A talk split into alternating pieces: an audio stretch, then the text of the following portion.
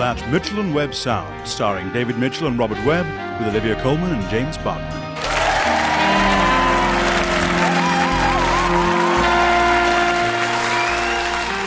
Hello and welcome to Arguing the Moral Toss.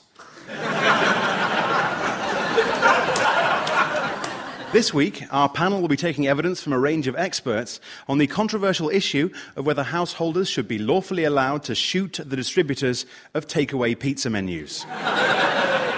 what does the panel think? Angus? Surely the right to defend your home from uncalled for fast food delivery literature is up there with the right to freedom of speech that divides free societies like ours from becoming just like Nazi Germany. Duncan? I think that's outrageous. Surely the right to deliver pizza menus is actually one of the greatest expressions of the idea of free speech, and frankly, denying it would bring us to a situation not that very different from the one in Stalin's Russia. Mary? I'm afraid I haven't been listening. Okay, now, if we can take evidence from our first witness, Kenny Scott, part time deliverer of pizza menus for Chicago Pizza Ring and professor of moral philosophy at Telford Agricultural College. Angus. Professor Scott, what if on a certain day you kept delivering and delivering your pizza menus until a householder was backed up against the wall, suffocating from your literature? Couldn't he then, quite fairly, in self defense, try to kill you? He'd never do that. He might, and if he did, Duncan, wouldn't stopping him doing something about it be rather akin to the situation people found themselves in in Hitler's Germany? no. Are you saying you think Hitler's Germany was actually a very lovely place to live? No. Yes, you are. This is outrageous, Angus. You're trying to lead me into the kind of self incriminating argument that frankly wouldn't be out of place in one of Stalin's show trials. I take exception to that. That's the sort of meaningless smear used by Goebbels under the Third Reich. You're like Stalin. You are Hitler. Mary, anything to add? I feel very tired. Thank you. Tune in next week when we'll be arguing the moral toss over the ordination of freshwater salmon. Good night. Excuse me, Kate? Kate Richards? Sorry, do I know you? Yes, Mark Carter. Don't tell me you've forgotten. We, we met at that charity ball, Joffa House, May 1994. Oh, maybe. yes! I'm so glad I've finally seen you again. Do you have a minute or two? Well, I'm just waiting for someone, actually. Great, great. It'll only take a minute. I ju- just need to get something out of my rucksack. What on earth? Is that a keyboard? There. Kate, I've written you a song. But I've only met you once. I first met you in the garden wearing flawless evening wear. Your beauty was so stunning I could only stand and stare. I asked you if by chance you cared to dance. You said yes, and we waltzed the night away amongst the rhododendron plants. Yes, the moment that we met, I sensed a destiny divine. And the meaning of my life since then has been to make you mine. Together we two make one perfect whole, Kate. You are my soulmate. Well, that's lovely. I don't know what to say. Oh, Michael. Uh, Katie, what's, what's going on? Oh, nothing. It's fine. Let's just. Michael? What? Michael Edwards? I- It's me, Mark Carter. We- We met at Fiona's housewarming, 1998. Did we? Yes, I can't believe this. Two in one day. Michael, I've written you a song. What? I first met you at a party, it was 7.49. You were wearing a grey sweater that was similar to mine. I asked you if, like me, you shopped at Next. You said no. Then broke off quite abruptly, cause your phone received a text. Yes, I only met you once, I think about you not at all. And since then, I've had no feelings for you that I can recall. Our relationship's the ultimate in low maintenance. You're an acquaintance.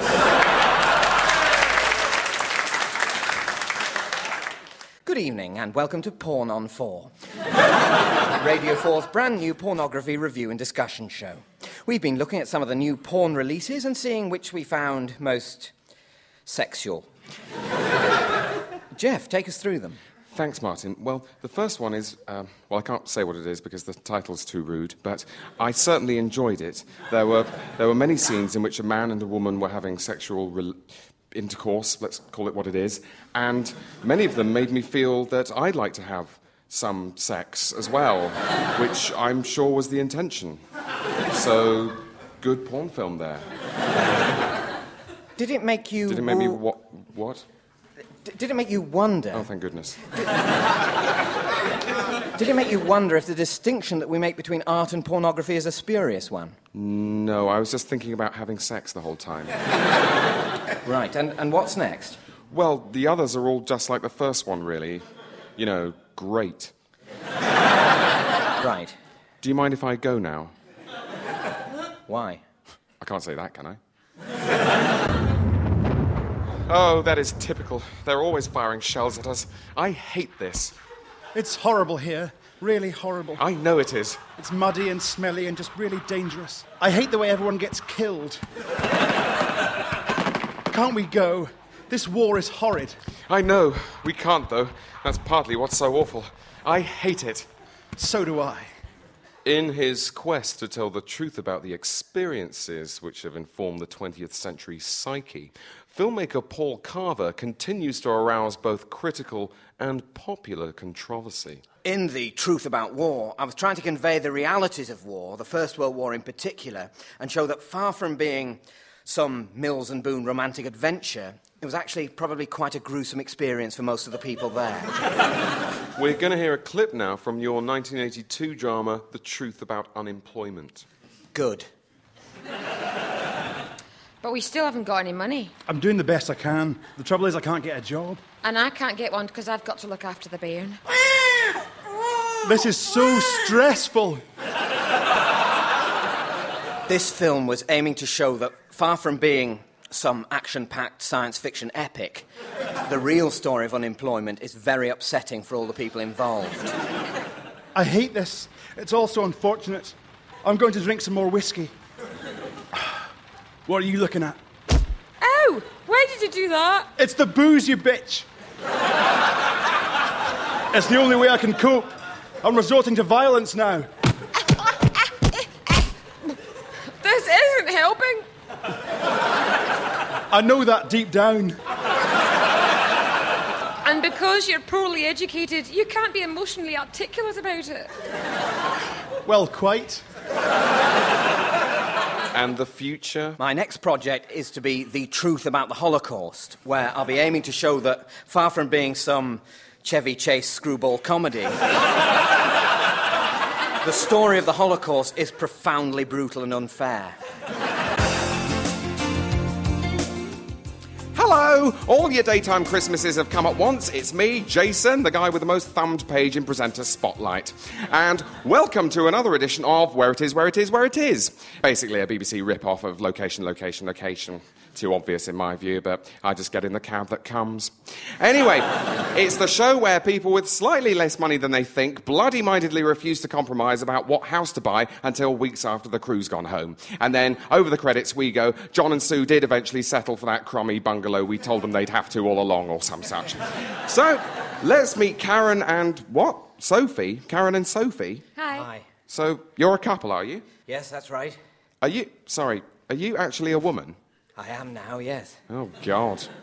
Did, did you go over the whole Yes, o- on the NHS. You see, you get to resenting that when you're in my tax bracket. I probably pay for three of the likes of you. I should get to keep the knobs. Talking of which, fixtures and fittings. As in, don't be obsessed by. My first tip in house hunting is don't worry about things you can change. No one should know that better than you, Sophie. Karen and Sophie have lived in their 18th century thatched cottage in Suffolk for 10 years, but with them both working in town, they're looking for somewhere a bit more central with a bit more space for the same price. I asked them if they wanted cream on top. I just think we're going to need more room. You're going to need more money. The location's perfect. I- If there was somewhere around here with a larger living room and maybe a garden. Look, love, mate, whatever. The, the only reason this is in your price range at all is because it's subsiding and there's only 10 years left on the lease. Um, is there off-road parking? Yeah, by the pool, just along from the helipad.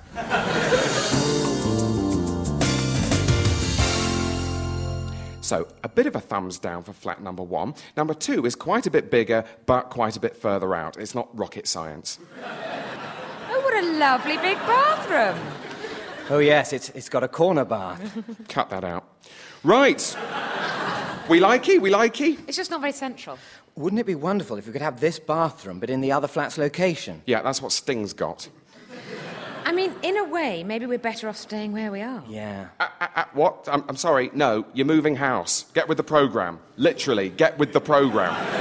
I just don't think we can afford what we want. right. I mean, what do you want me to say? This is literally what you are worth. I mean, mathematically, what you are worth buys this. So, I mean, you can stand here and slag off the dado rail, but it's basically yourself you're slagging off. Well, Karen and Sophie did eventually find their central and spacious dream flat by borrowing £50,000 off one of their dads. They might have let that little secret slip while we were panning for gold in the open sewer of Harlesden. Anyway, all right for them. Next week, a farming couple from Scotland want to relocate to central London and get told to forget it. I mean, people say to me, there aren't enough fish, don't do too much fishing or there won't be any more fish. But, you know, I am a fisherman. so when the government says to me, in quotes, you must only catch such and such number of fish in a year, then I want to know what they're going to do about it. I mean, I'm the first person, obviously, to be concerned about fish stocks, not wanting a fish to run out. Of course I am. I'm a fisherman. I mean, what am I going to fish if there's no fish left? But at the same time, I gotta kill all the fish, haven't I? Oh, and that's a bad miss. And so a chance for Stephen Lee. Now, Ted, this is missable. How do you think Stephen's going to approach it? Well, Peter, in the modern game, every player has to discover his own style, his own regime, essentially what works for him. I bumped into young Matthew Stevens at the fag machine this morning. It was one of those fag machines with a curvy top that you can't put your pint on. I don't know why they make them like that. It's one of those little things that can put pressure on a young player. Some people, I don't think the thought of snooker enters their minds. Anyway, he was telling me how he likes to kick off a day at the table with just a shandy, would you believe? Must have made you raise an eyebrow. Yes, Peter, but then again, it seems to work for him. If that's all he needs to steady himself, then good luck to him. Now, I will say that if I know anything about snooker, and I certainly don't know anything about anything else, I think he will find that he'll want to up the ante on that shandy as he matures as a player. Quite right, Ted. I mean, some people think that whiskey will float in lager, that it won't go. On the contrary, it mixes beautiful. It's what I'm having at the moment. It's a happy drink. Well, that was lovely. Yeah, it's, uh, it's probably best if we just work out what we each owe, isn't it? because um, some of us have more than others, you know. No, that's fine. Oh, right. Oh, sorry. I don't want to be difficult, but I assumed we were splitting it. You know, equally. Well, yeah, but we've all had quite different things, and not all of us were drinking. Well, yeah, that's my point. I've had loads. I, I mean, I've had the most. So it's pretty unfair on me if we don't split it. I mean, if I'd known I was paying for myself, then I wouldn't have had the fillet steak or the two desserts. I mean, I just really went for it because I thought I'd get better value then. I thought I was being subsidised by you. But I only had the soup. Well, I don't want to be rude, Sarah, but that is actually your problem. I thought you were being generous. Turns out you were being mean. Well, okay, let's not argue. We'll just split it evenly. Any more coffees for anyone? Yeah, make mine an Irish. Me too. Yeah, have you got any cigars? Make man a lobster. Bobby, Bobby Ferguson, Dear God, Dickie Robson, how the rubbish are you, you bloody old sod? not too bad, dear boy, not too bad. You? Well, I mean, one gets by, doesn't one? Struggles manfully on. You working at the moment? Yes, yes, I am, as it happens, doing a season at Darlington. Oh, lovely little job, Darlington. What are you playing? Left midfield.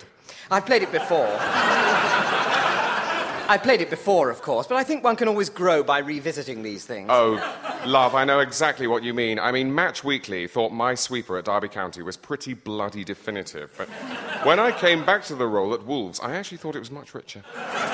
You were bloody good at Wolves. You don't want to take any notice of that rubbish on the sports pages. It was good, solid work. Bless you, bless you for that. So, who'd be managing at Darlington now? Tommy McFadden. He's good, I think. Uh. Oh, lovely, Tommy. Yes, I know him. We did six months at Celtic together. ah! Sorry, love, what was I thinking? We did six months at the Scottish Club together.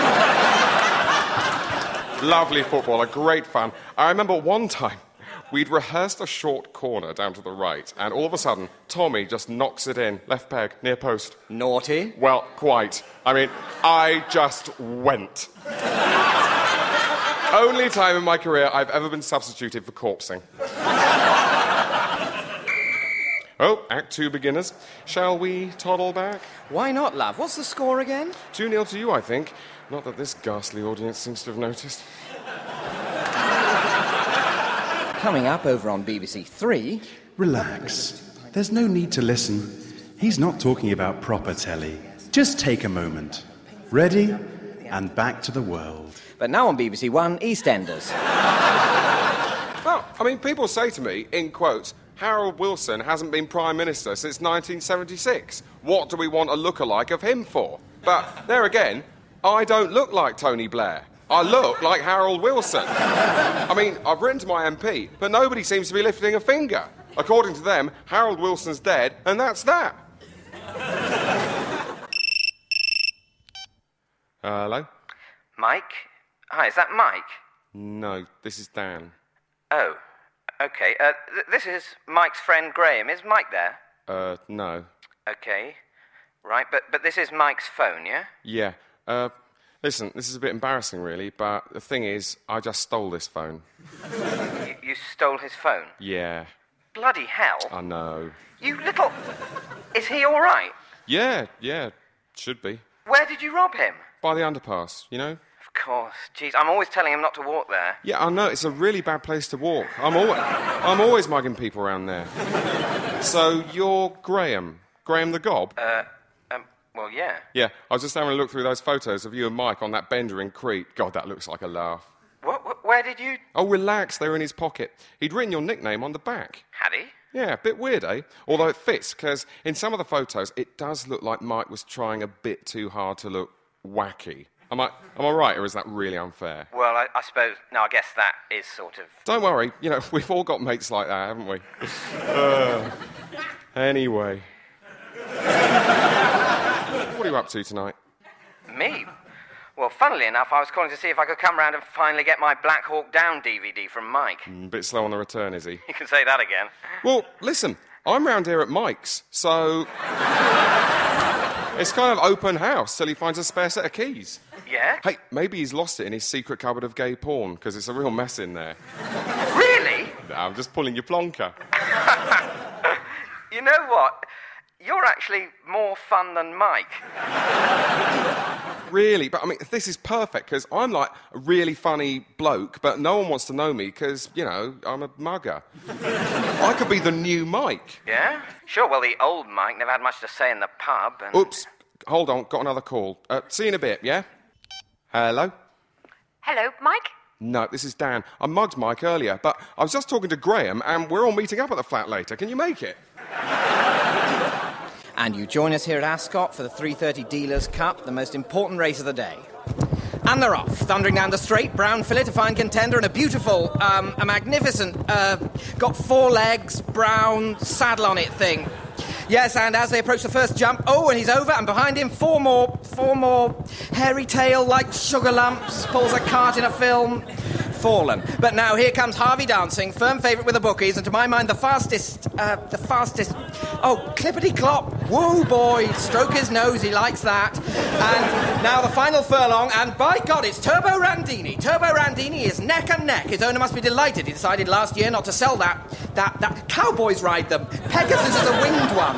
got shot in Animal Farm. and this is astonishing. There's never been a race like it. Harvey dancing and Turbo Randini, neck and neck, neck and neck, galloping in unison like their lives depended on it. Two fantastic jockeys riding two amazing, two amazing, bugger, two amazing. They've got little iron shoes, and you call the girl one a mare and the boy one a stallion. The queen sits sideways on her funeral, funeral black ones with plumes. Dobbin, Black Beauty, Trigger, Sugar. I don't know. I'm damn. The race is over. I wonder who won. And now back to Wembley for the 2003 Sleeps on Hay, Big Teeth Like a Pony, Only Taller of the Year show. But as government minister, you must be alarmed by the findings of our recent poll, in which, for example, 57% of people say that interest rates have gone up. Well, they haven't. But I'm afraid you can't argue with the poll. 10,000 people were interviewed, and 57% of them say that interest rates have gone up. What are you doing about it? Nothing. They've gone down. Who says? You? Yes. Who else? Um, well, you know, it's interest rates. They've gone down. Well, let's move on. 74% of people, 74%, say that the moon is on a direct collision course with East Anglia. Well, two things there. Firstly, we're planning to spend 15 billion pounds installing five thermonuclear laser rockets strategically around the threatened region to stop the moon colliding with it. And secondly, it isn't. I'm sorry? The moon definitely isn't going to collide with East Anglia. Somebody made it up and 74% of people believed him. So why are you spending the money? To show we're listening. Well, finally, Minister, what about education? 89% of people say that the education system has failed them. Well, if they're right, what do they know? So, Act of Parliament says, in quotes, there's no need to have someone walk in front of your car with a red flag anymore. In fact, they mustn't. We've decided they get in the way. But you know, I was led to believe this would be a job for life. But no. Apparently, that's just tough shit, if you'll excuse my language. That's the message they're sending out loud and clear. Flag wavers, tough shit. We're nearly there. Are you excited? It's certainly the most intriguing birthday I've ever had. Okay. Da da! We're here. The peppermint horn dog? Lap dancing, Wendy? That's right, Trevor. I'm going to give you the night of your life. Oh, oh, right. And don't worry about me, I'm just here to pay the bills. I am totally accepting of anything you want to do tonight.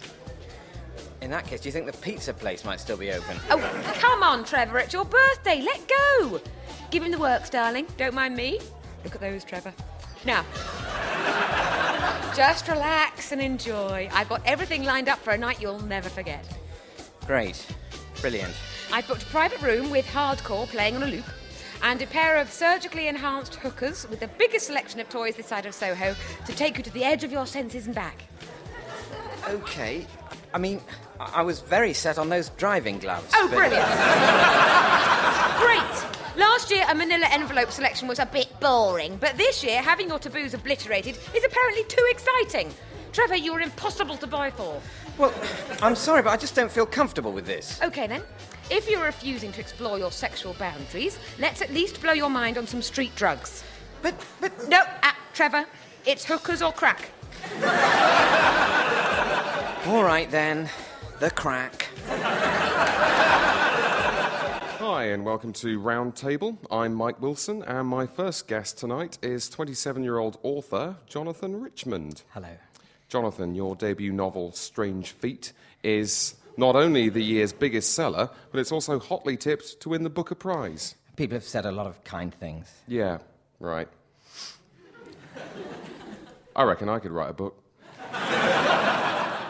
Well, they, they say everybody has a novel in them. Yeah, of course, but most people don't. I reckon I do. Okay. Your book's exactly the same as an idea I had at university. Really? I never had time to write it, but it's basically exactly the same idea. Well, I suppose that's the zeitgeist for you, because I often feel that my ideas are really more cultural emanations. If I'd written it up, it would have been as good as yours, if not better. Well, I, I hope the book reads deceptively simply, but it, it took six years of hard work. I to- wouldn't need six years. I just, I just stop sleeping for a fortnight, take a bucket load of Pro Plus, and just bang it out. I really don't. Think. Okay, my next guest is Dr. Sasha Marmia, Britain's leading expert in the field of genome research. Hello. Dr. Marmia, you think you might just have located that elusive gene responsible for aging. Is that right? Well, yes, I suppose in layman's I could have done that. Oh, we've got to have Bosie. What, Lord Alfred Douglas? Yeah, if, if Shaggy and Gandhi are coming, we're going to need a bit of eye candy. True. Although What? he might bring that fat old puff. Oh, yeah, you mean Oscar. That, that big old Irish guy who follows Bosie around with a semi on. Yeah. or a Chardonnay, some sort of white wine usually. That's, that's not what I meant. Oh. Well, yes. I can't stand Oscar. He spends the whole time really effortfully trying to be witty. Oh, it's painful, isn't it? You'll be chatting away and he'll pick up on something and spend the next half hour straining at it. And by the time he's come up with something, you know, the conversation's moved on. Yeah, but we all have to stop and listen. What is it, Oscar? And he's all, um, um. Yeah, that's it. Um, Um, bear um, with me. um. Um. And then he finally spits something out, and he's usually said imply when he means infer or something. And, and we're like, come on, Oscar, we were there half an hour ago. Please keep up. Exactly. As soon as Oscar opens his mouth, everyone knows they're in for the long haul, so they just zone out and grin politely at their shoes. Apart from Bosie, who spends the whole time rolling his eyes and doing fat impressions. Everyone knows he's only trying to get into Bosie's pants. Oscar couldn't get into Bosie's pants even if Bosie wasn't in them. They are far too small for Oscar. Whereas you could get two or three Bosies into Oscar's pants. And you can be pretty sure Oscar would be up for it. Yes. Actually, I was talking to Bosie's dad. The Marquis of Queensberry. Yeah, I was talking to him about Bosie and Oscar, and he's just really worried. He really doesn't think it's a healthy relationship for Bosie to be getting into. What, what, the age difference? Yeah, I'm sure he meant the age difference. I mean, it's not like he'd have a problem with Bosie being gay. Oh, God, no. That doesn't sound like the Marquis of Queensberry at all. No, he's, he's an absolute sweetheart. But you would be worried. I mean, Oscar is just so obviously a complete weirdo. I mean, his clothes. Yes, he turns up looking like your poor man's George Melly. He doesn't seem he doesn't seem to get anyone's references. I don't think he's ever bought heat. He had the daily he had the Daily Mail with him last time he came. Tried to hide it. Who wouldn't? Doesn't fit with the image, does it? It's all a fraud. The clothes, the parties, the high camp. He didn't even start smoking until he found out Stephen Fry did. Yeah, he- yeah, he's basically just trying to be Stephen Fry. Who isn't?